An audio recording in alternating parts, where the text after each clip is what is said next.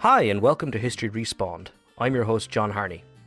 Our game this episode is Civilization 6, ostensibly the sixth entry in one of the most famous video game series in the medium, which dates back to the first game's publication in 1991. Civilization 6 has received strong reviews, and much of the praise has focused on the depth and well roundedness of the gameplay experience. For many reviewers, the newest entry in the series is a classic Civ, matching the addictive one more turn gameplay with the faithful recreation of the series' central conceit a civilization's journey from a lone settler plodding around grasslands to a superpower reaching for the stars. Joining me to talk about that journey is our guest, Tonio Andrade, professor of history at Emory University and the author of three books, the most recent of which is The Gunpowder Age China, Military Innovation, and the Rise of the West in World History, published this year by Princeton University Press. Tonio's work seeks to complicate and break down broad assumptions about global history, which made him a great guest to come and talk to us today about Civ. Tonio, welcome to the show. Thank you. I'm glad to be here. We are really thrilled to have you. Um, I wanted to start with something nice and simple. This isn't your first Civ game, is it, Tonio? No, no, it's not. I started with uh, Civ 3, and uh, and I got so addicted to it that um, I actually had to break the CD because those were, that was a day when you had CDs. um, and I played, you know, the other ones in the meantime, and uh, and Civ Revolutions, on the uh, iPad. Oh, and on and on. I, I did a little thing at the start of the episode about ostensibly the sixth game. There have been right. so many Civ games. Um, I think Civ 3 was the game. I was sitting in my apartment in Taipei and I looked up and it was 6 p.m. and I looked up again what felt like moments later and it was 1 a.m. and I realized yes. I had a problem. Yeah. That's interesting because I think that was when we first met in Taipei. It was around then and I That's was right. playing Civ. That was when I broke the CD. You see, if only we'd known, that would have been yet another connection. well, like I said in the intro, Tonio, what really intrigues me, and you know, a lot of people bring this up all the time, how how Civ talks about history, and we're definitely going to get into that, I think, in more depth. But just very broadly to start, what do you think about the series' relationship to history? How we tell history, whether it's in the classroom or you know, in what pe- some people call public history, what you might call popular history how we consume history. I know that in your work now, not only are you kind of you're a global historian, but you you really are reaching out to broader audiences. Where, where does Civ come into those kind of dynamics? I mean, the thing about Civ is, and each iteration is slightly different, obviously, but they all have a basic uh, sort of meander your way through history, hopefully winning at the end. Right. Um, eh, what I, I, think I use it, I assign it actually as a text in my graduate um, colloquium on world history to kind of talk about how we model history, especially over the long term. Mm-hmm. Um, and there's a bunch of assumptions in it, you know, that maybe aren't entirely realistic, but that's exactly the point. You know, I think any history that we write as historians, no matter how how many texts we look at and how careful we are, we're still making models and assumptions. And um, a video game is just a way to kind of inhabit a world of assumptions, almost a simulation that you enjoy being in. And then, you know, talking about those assumptions in relation to what we might consider to be reality or you know the manifold phenomena of existence the sources whatever right is i think how we kind of understand history because we can never we can never completely grab you know the history itself so we're always working with models and this is just a sort of very tangible and kind of fun model Although I have to say, not everyone finds it fun. Like some of my students, I found that in order to teach it appropriately, you have to actually give a few lessons. There's a bit of a barrier to entry. I, I think some of my reading. students prefer prefer reading, you know, difficult books. Uh, they prefer Pomeranz to Civ, you know. Yeah, well, that's fascinating because I, I, you know, I have given Civ, um, I gave Civ five to some undergrads last year, and just literally asked them to write, you know, play five or six hours, and then kind of the theory Five was six hours. I know, I know. Well, those barriers to entry are there at all levels of education. No, I think true, yeah. it's true, and with undergraduates, it's um, they don't want to use that time to read complicated books for the most part, mm-hmm. um, which is you know which is probably a good thing I think when you're young. Um, but this idea of you know you know so which character did you have? That's another thing we get into this idea of characters in Civ. But what you're saying I think feeds directly into something that um, our job as historians is to engage with this all the time, of course. But but people do complain that that Civ adopts a Whig pattern of history, or certainly kind of adopts this this worldview or this historical view that matches up with that Whig view. Um, I was hoping that you could share with our listeners and our viewers what does that mean, and in your own work, how do you interact with those kind of assumptions of this Whig or progressive history? Yeah, so I was going to ask you when you say Whig history, I mean that's that's talking about a kind of long view history, and, right. and I'd be curious to know how you would how you would define that. Well, I think that yeah. So you have the longue durée and all all these kinds of ideas. I suppose for me, um, at least in the conversations people have raised with me personally, and I see brought up online, um, is this kind of progressive aspect, this almost enlightenment aspect, going back mm-hmm. to the Marquis de Condorcet. You know, this idea that things are getting better, and specifically things are getting better thanks to technological industrial innovation, which matches the way that it happened in the world today. So, mm-hmm. you know, the conundrum, as you and I both know, for Asianists, for example, and you just mentioned Kenneth Pomeranz, this question of, you know, the Industrial Revolution, why does it happen where it does? Why does it not happen in other places? And the difficulty, I suppose, we face in that structure, right? Because even if you're right. critiquing it, breaking away from it. So I, w- I was kind of inviting you to kind of sh- talk about that a little bit. Yeah. So, yeah, exactly. So I think. Um, not a hard question at all. You know, it's it's. but it's that this question is, I think, at the heart of of not just of Civ, but of history in general. That we have these meta narratives, these large stories, somewhat implicit, maybe, um, more uh, maybe explicit sometimes. That that kind of guide what we do, because it's how we see the world going. Because history is not just about the past. Mm-hmm. You know, history is about the present reflecting on the past and heading to the future. I think all all exactly. historians, even you know, we have one eye on the past and one eye on the future. Um, and that's one of the interesting things about Civ too. That that dynamic, that sort of progress dynamic. Civ doesn't stop with the present. Civ goes on into the future, and as you mentioned, you know, you can become a space traveling race and uh, you know try to establish your civilization on other worlds and things like this. Um, and so, but that view of history it's not just in civilization in the in the games it's in so much history that you see these days. And a lot of the debates for example it's funny that we this is the third time we're going to mention kenneth pomeranz but i think it's a really in, intriguing um, sort of counterpoint. So kenneth pomeranz his argument and many other people are arguing similar things his argument is that that the whig interpretation doesn't work because or at least it doesn't it doesn't work for yeah, it doesn't work at all, actually, because a lot of what caused Europe to diverge and industrialize and become advanced wasn't necessarily technology or science, you know, um, or even social structures, uh, democracy, representative government, anything like that. Mm-hmm. That it was just uh, luck, basically. It was contingency. right. Yeah. In that the models that we see that kind of have this long-term progressive ideas uh, maybe are are missing something, which is the, the key role of just random mm-hmm. processes and events and geographical constraints or um, you know uh, all sorts of different kind of contingencies um, which i think is really interesting and, and because i think even though civ does have this you know in order to progress in civ you have to research technologies right and each technology um, and in the new civ there's they're not just I don't know if you'd even call them technologies. There's there's standard technologies like gunpowder, things like that. Mm-hmm.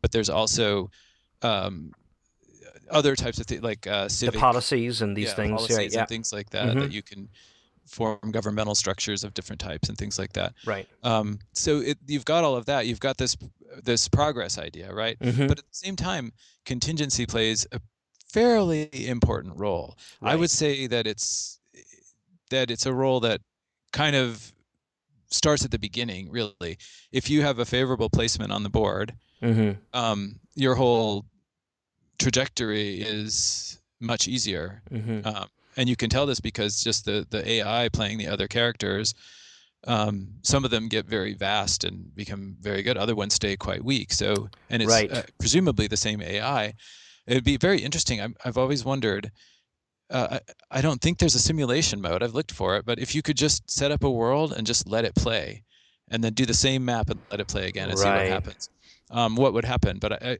I feel like that kind of, especially geographical um, I don't want to call it determinism um, because there's other random elements, but that geographical favoring or whatever the the that kind of legacy that you get based on where you're set and the kind of resources that your civilization has at its disposal at the beginning and what who what the neighbors are, how close they are, how aggressive they are, etc. That can really determine so much of the game uh, later on. Yeah, indeed. So I mean, if you're if you can found your city without ever moving the settler to start the game, because there's a river right there, or you're near the sea and near some mineral deposits, um, there's a huge difference between that and roaming around for six turns. Which you know, if you're going to try and translate the game into you know a history, the story of history, as it were, um, you kind of wandered around for like you know for generations before kind of founding, and suddenly your your neighbor's Egypt or a superpower. Sorry for you. Um, I think it's been interesting the newer game in the sense that this we're kind of getting into this meta idea of the gameplay because Civ does have this reputation for that tech tree, right? This is your blueprint for getting from a bunch of um, you know barely clothed peoples on the on the plains to the city on the hill, right? right. Um, and I I feel that Civ Six makes a real effort to break you out of that a little bit. Democracy is not demonstrably kind of the most obvious government type to go for. The, the penalties for communism, for example, are not perhaps as loaded as they were in the early 90s with the early games. Um, uh-huh. And also things like city states and, and, and, and really trying to create this idea that you can persist because it's something that in my experience, Tonio, and I'd love to hear you talk about this as well, one of the interesting gameplay aspects of Civilization is it does kind of push you to conquer or or you could push back against that too because does it push you to conquer is it the player base that likes to conquer but it feels to me that since Civilization 4 in particular, there's been this effort by the developers Firaxis Games to really kind of say, hey, you know, you could be cultured and you could win. Yeah. You could be a religious entity. You could win through sheer religious influence. And that's it feels like a struggle they're, they're, they're, they've been going through for several games now. Uh, that's interesting. Yeah. I think in Civ 3, the first iteration that I really knew, conquering was pretty much the way to go. You were definitely edged towards that and I think Civ- Civilization Revolution, the you know the I guess more handheld and um, kind of stripped down version of Civ, same thing. Uh, very much conquering is kind of the yeah the standard path. But yeah, I, I, as far as I can tell from Civilization Six, elements from Civ Four and Civ Five, like um, cultural victory and religion mm-hmm. and stuff, uh, religious victory, where you win by having the most glorious culture on the one hand or by converting you know other civilizations to your religion um, those are i think much more kind of prominent in civ 6 i don't have that many hours playing civ 6 yet so i'm not sure how it really plays out but i feel like you're right. Like they're trying to push push that push a, a non-conquering yeah. uh, possibility. And what that like so one of the things about history that's like global history on the long term that is intriguing to me is how places that would appear to be marginal at a given point can take on tremendous importance and significance later on. Um, so, like Europe is a great example. So, the rise of the West, these, mm-hmm. you know, after the Roman Empire, uh, the fall of the Roman Empire, Europe was, Western Europe at least, was very marginal in comparison to sort of the great um, civilizations and, and cities and everything going on in in Asia, in the Indian Ocean world, and in East Asia. Um, and yet, you know, sometime on or around or after 1500, depending, you know, the dating is very uh, political almost. Uh, these once marginal places came to just play this this central role, so that by the 19th century, um, they were not just dominant, you know, militarily, but culturally, and and we all wear European clothing, and you know, you know, and that like that dynamic is very interesting to me how how can you model this? Because if it was a cultural thing right? Like like what what what allows countries and civilizations if you like to use the term and a, a lot of global historians are uncomfortable with the term sure. to um to rise. Mm-hmm. and and how do they come out of seeming marginality to central dominance um, it's it's just a really intriguing problem. It's fascinating, yeah, I agree. And you know, for me in the classroom, so I teach an institution now that has a global history component, right? Um, and even in the short time I've been a professional historian, which if if we if we're generous and give me for my first year in grad school is now about um, 10 or 11 years i've kind of gone through this personal journey of kind of rolling my eyes at global history because you know I was I was so knowledgeable as a first year grad student. You know, learning learning all about how these are you know silly things, to kind of really seeing it as an opportunity to ask my students to try to challenge these things. And it's really hard to do. And even like you say, I find myself, this is such kind of a classic professorial thing to do, I suppose, but I'm jumping between civilization, community, uh, society, you know, just jumping from like word to word to try and kind of create this sense of like, I don't really, I don't like any of the words. I'm going to use all of them uh, when talking about them. Um, but no, I agree. This contingency idea. And like you said earlier, um, of course, and then the way that we recreate our histories. So, um, you know, Europe rises up and then immediately takes control of history and says, well, we were always the important people, like always, you know. Mm-hmm. One uh, interesting question that I know uh, interests you is the classic one, and of course, is something that, you know, kind of is the inspires the title for your latest book the idea of the Chinese uh, discovered gunpowder, but then, quote unquote, like didn't do anything with it, right? Yeah. It's kind of very, you know, Western way. I mean, and I get asked this by students all the time. And so I'd love to ask you, Tonio, hey, how come the Chinese invented gunpowder but didn't didn't do anything with it? uh, well, my book, The Gunpowder Age, available bookstores today, uh, talks about exactly this. Because I mean, that you know, it's first of all, is the assumption is wrong. Um, you know, and and it's not an assumption that's limited to the West. I mean, in uh, the great writer Lu Xun, the famous Chinese writer of the early ni- uh, 1900s, uh, he had a famous essay in which he said the same thing. We Chinese invented gunpowder, but we didn't make great guns, and how the Westerners then came. And so it's it's a trope. It was a trope anyway. This idea that you know they invented something so useful and didn't use it uh, everywhere, like in East and West.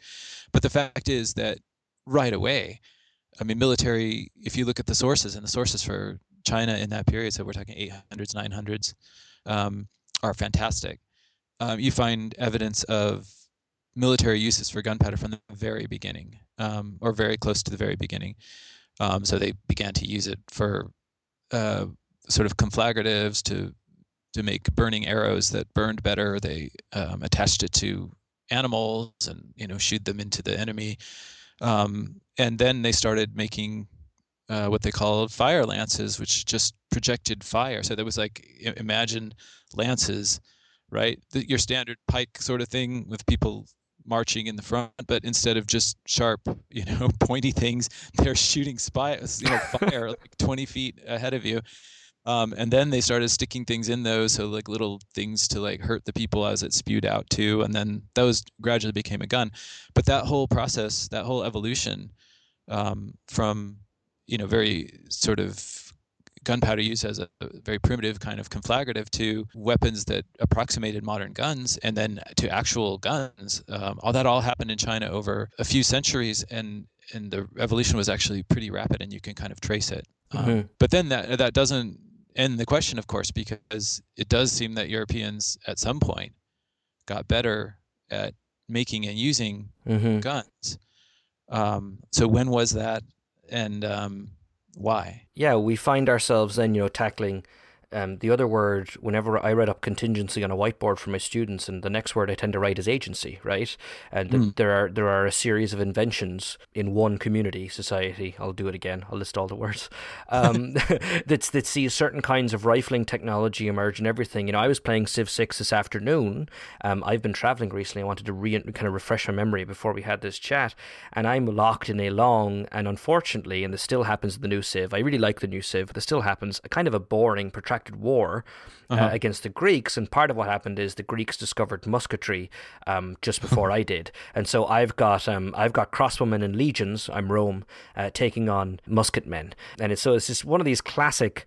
Civ anachronisms, you know, um, that translates into kind of a, oh, this isn't fun, and kind of reinforces this idea of like, I must get to that next technological step and then I will be a quote unquote successful civilization. Well, and that's, I think that's one of the kind of weaknesses of of the Civ franchise in general. Although I, I, I think that they're taking some steps to kind of ameliorate that, um, which is that if you have a very large empire, um, so you've got lots of cities and they're producing science production and you know gold production and stuff like that, you can sort of forge your way along that technological tree faster because you just have more resources. But what actually seems to happen in history as often as not is that small countries come up with innovations. Even the the invention of gunpowder. If you look at um, the invention of gunpowder and early guns and gunpowder weapons in China, this was a time that China was divided. And China, I mean, really, some people see this. So it's the Song Dynasty, right?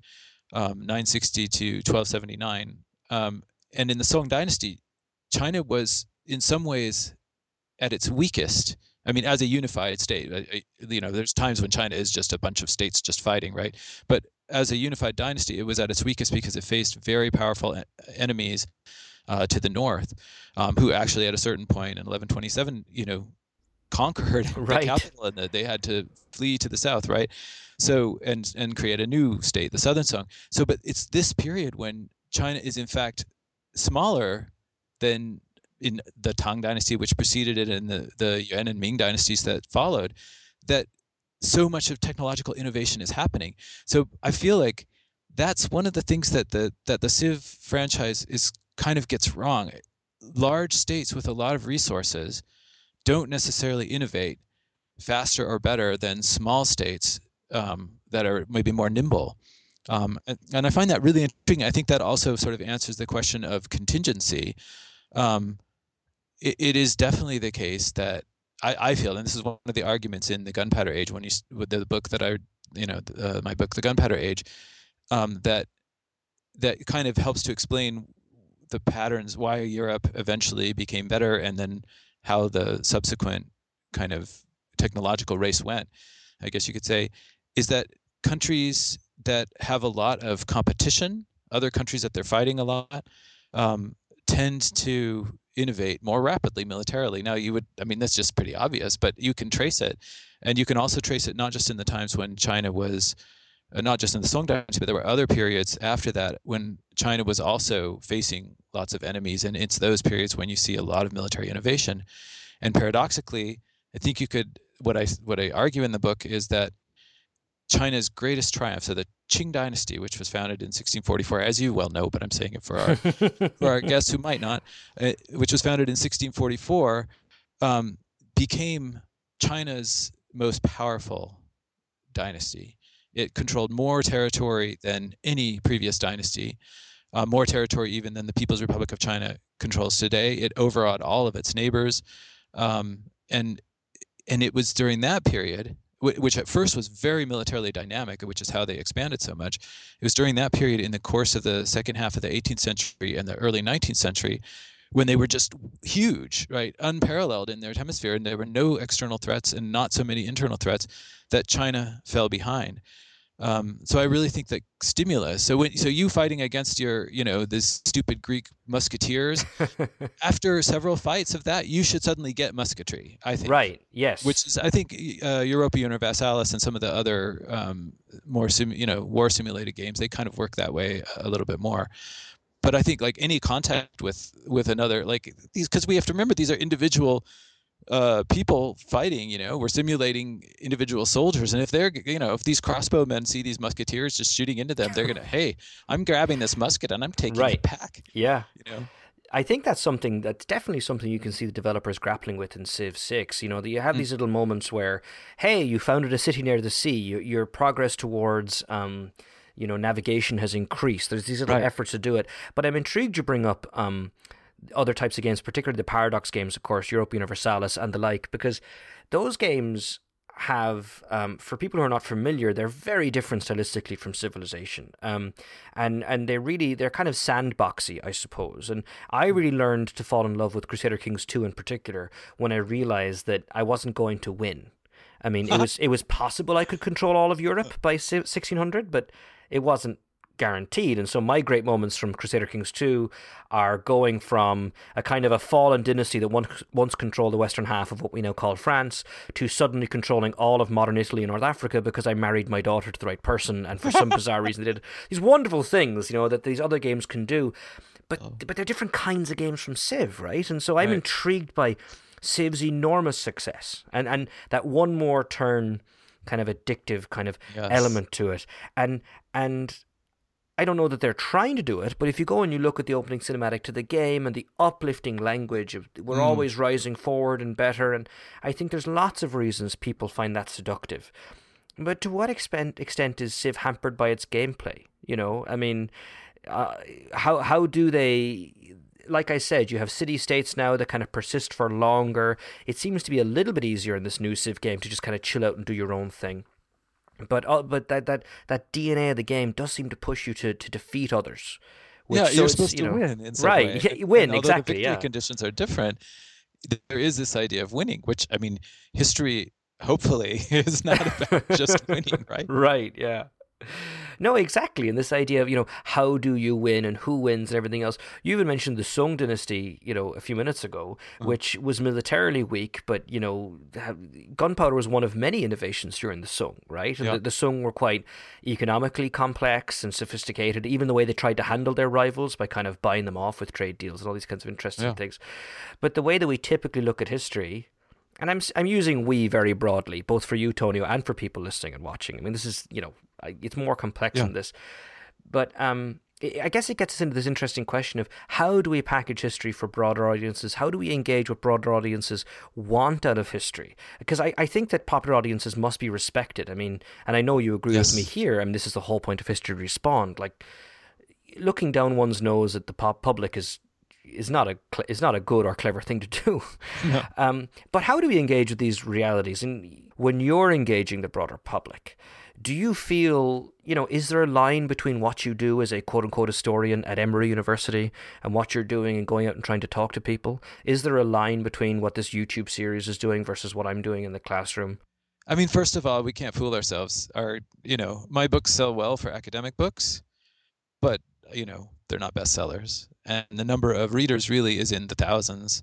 Um, and so I think and and history respawned. i don't know how, what your numbers are but i think you're still reaching a probably pretty educated um, you know and, and informed and interested group right yeah, so yeah it's it's an audience that's kind of looking for us and we're delighted to have them delighted to have you everybody um, but you're right it's it's not the same we're not it's not the kind of audience that you're getting for um, well for civilization 6 i mean i think even civilization 6 i think even that audience though you know it's not for everyone um, and they, they tend to be on the slightly geeky side interested in in history sort of writ large sure. um, and video games that's a compliment around here by the way you know? yeah definitely yeah one thing uh, so there's something else i don't know if you're going to ask about this but can i uh, go back to the future question? Because I, I, think it really pertains to the deeper question of progress in history. So a former colleague of mine his name is robert strayer he wrote a, a world history textbook and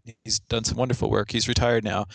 But his uh, he in his textbook he talks about the fact that history is not done, and mm-hmm. how we like wh- what happens after today is going to determine whether we think of what happened before as progress or not. And most notably, I mean, we are facing in the 21st century like massive like environmental issues that maybe will test civilization itself you know all human civilization right uh, most of the, the, major centers of human population are on coastlines which you know it seems like we're already exceeding the worst models in terms of um, sea ice melt and stuff like that. So petroleum you know the development of fossil fuels these are all stages that lead to greater power in civilization 6 right? Right. But it's not clear that it will you know, a hundred years hence, it will be looked back on as a net gain for humanity if we're all living in sort of scattered settlements clinging to mountainsides. You know, I don't know, like who knows what's going to happen, but you know, history isn't done. And I think even the future, the way that the future, I haven't, I have to say, in Civ Six, I haven't yet gotten to. I think I've the one time I'm still on one game and I've only gotten to the Renaissance, so I don't know how they do. But the other Civ franchise um, games tend to have, I think, a like there was a little nod to global warming in, in mm-hmm. Civ four was it or Civ I don't remember, but it's just a little tiny bit of desertification and, and that's pretty much it. Earlier Civs have done more of that than the new Civ. I was actually very surprised. There's no real pollution mechanic yeah. in this new Civ, and that's been something that's been in previous Civ games. Yeah, yeah, and and pollution on the massive global scale, mm-hmm. you didn't even see in in earlier civs. Just a little bit right. of you know global warming just turned things into deserts a little bit. But I mean the kinds of things that we're going to be facing as as humankind, as human beings, are they're going to be global. That are going to affect everyone. Um, and and by the same token, one of the things that's really missing from Civ if you want to think of it as modeling history, are is disease. I mean, and global epidemics. I mean, uh, in earlier civs, sometimes your guys would die if they were too long in a kind of swampy area. That doesn't seem to be the case in the new ones. Um, but but what about like epidemics as two whole new continents come into contact? You know, um, shouldn't there be massive exchanges of, you know, viruses and and bacteria as there was in real history? And yeah, I, I mean those these and these kind of things really they they they are, I believe, among the most important factors in global history, and they're not in Civ. Yeah, and it's a great question to, to wonder to the extent to which, again, are these just mechanical ideas that, God, I'd love to have a pandemic, but I don't know how to fit it in. I don't know how to code it in Yeah. without it making the game less fun. Or is it more, there's like a meta history here going on, right? Like the first Civ game comes out in 91.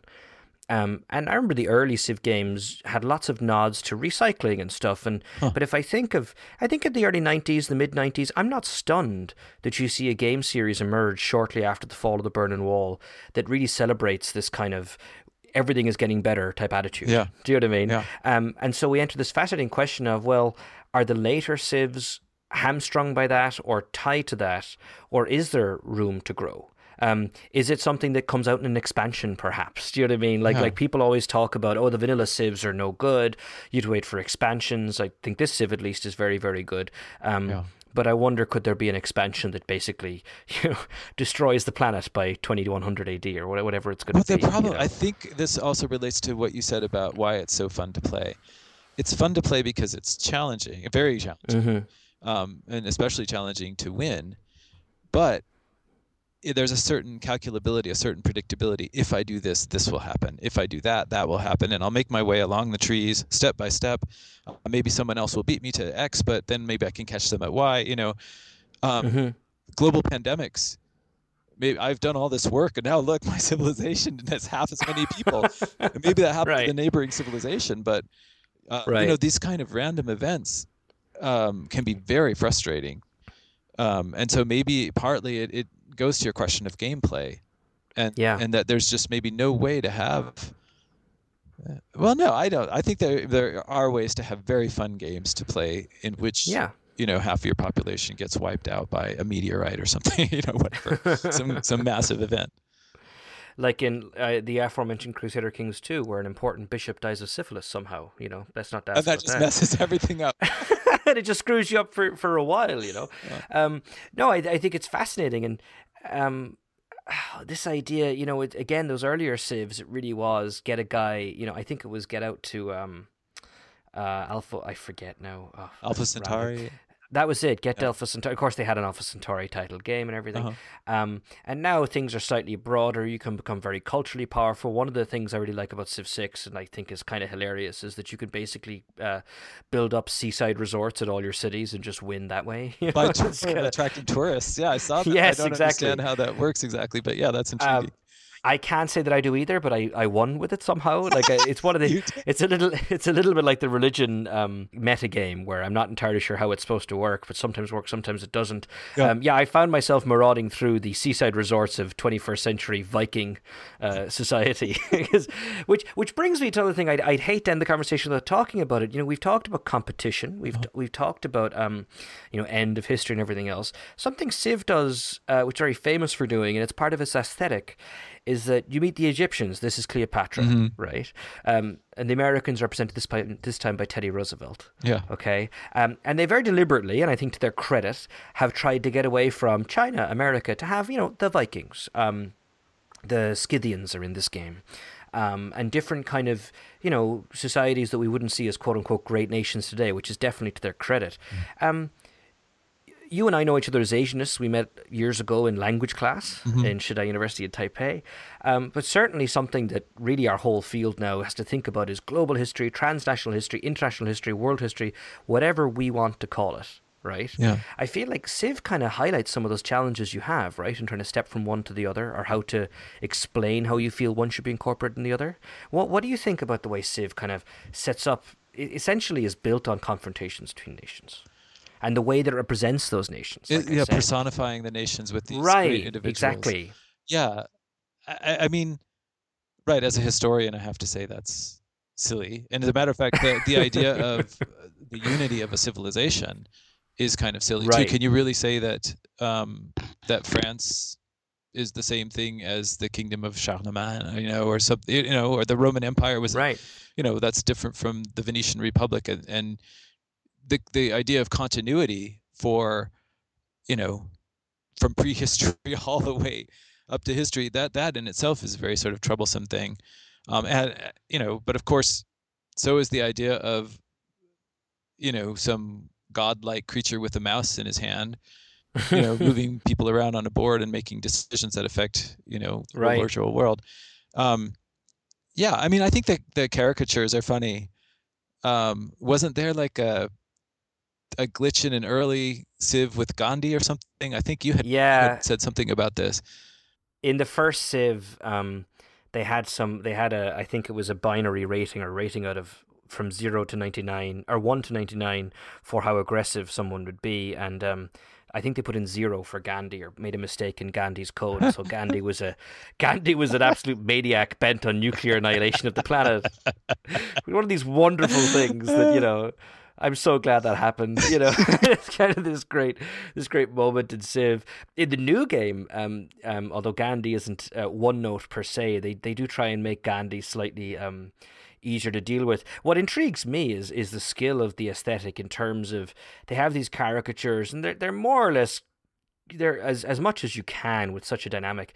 They're kind of getting away, I think, with the with the one note representations, or they're they're doing their best. Yeah.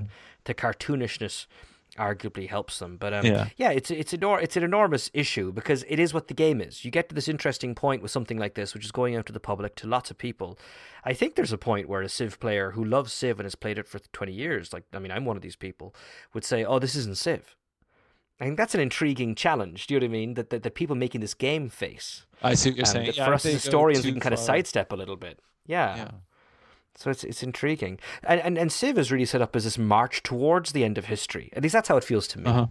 You know, like end game, this video game concept, and so it's kind of um, I don't know. I, I'm intrigued to see perhaps what they'll continue to do with religion and culture.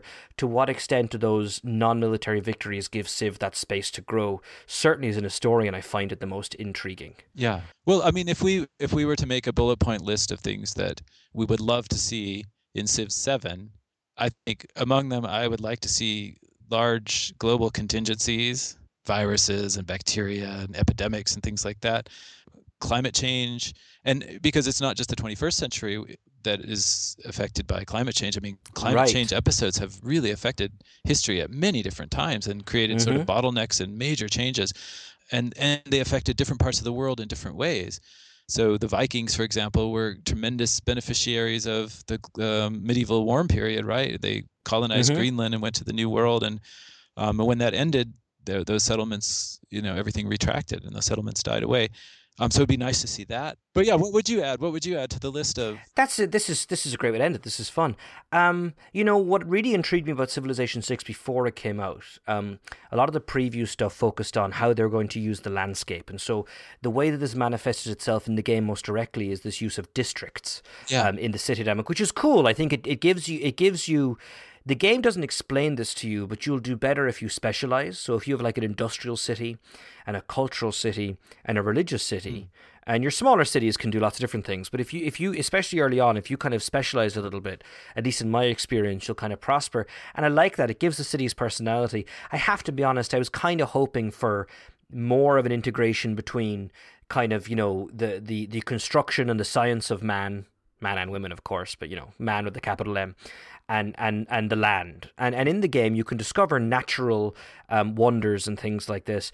I think I think they had grand ambitions for for a clear integration of humanity's technology, humanity's existence, and the land that humanity occupies, and this, and of course the, the world that humanity occupies.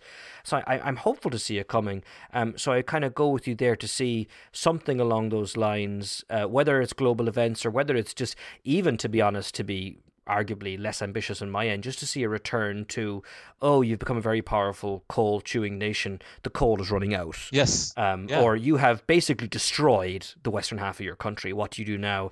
Um, maybe for Civ 8, there might be the transition from an industrial to a service economy or something like that. you know, the, you know the, these are things that are on my mind and Yeah. recently for some reason. Um, um, and I'd be intrigued to see how Civ does it. I think that uh, we've mentioned other games in this conversation, the Paradox games. They have the virtue of being games where, um, you know, you're not going to quote unquote win. Where Civ feels tied to that to me, Yeah. for better and for worse. Um, so how they would get away from that, I, I don't know. Yeah, I think they could though. I think there's room in there. There, the interface is so great. The idea is so great. I don't think that it would ruin the experience to have some of these other elements included.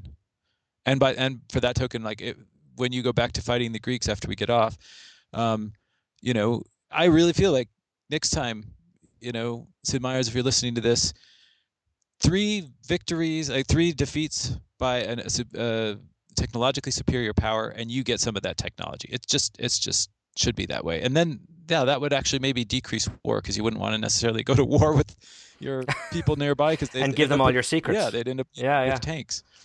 Um, But yeah, which is you know arguably what happened. Um, Yeah. You know, uh, with the uh, it would be a terribly one-note interpretation of 1868 in Japan leading to 1941. So I won't do that. I might edit that. out. I think but that's, I challenge think that's- response, no, challenge response Yeah, is a part. yeah. yeah, Yeah, no, no, definitely. This idea, and this is something again for us as Asianists, I think, is is this idea. You know, the great Paul Cohen book, you know, discovering history of China, where he kind of outlines all these discussions that were happening in the second half of the twentieth century. These are things that happened. The, the the reality that people decided the British have prospered doing X, we should do X as well. Right. Um, and that throws up a lot of conundrums then.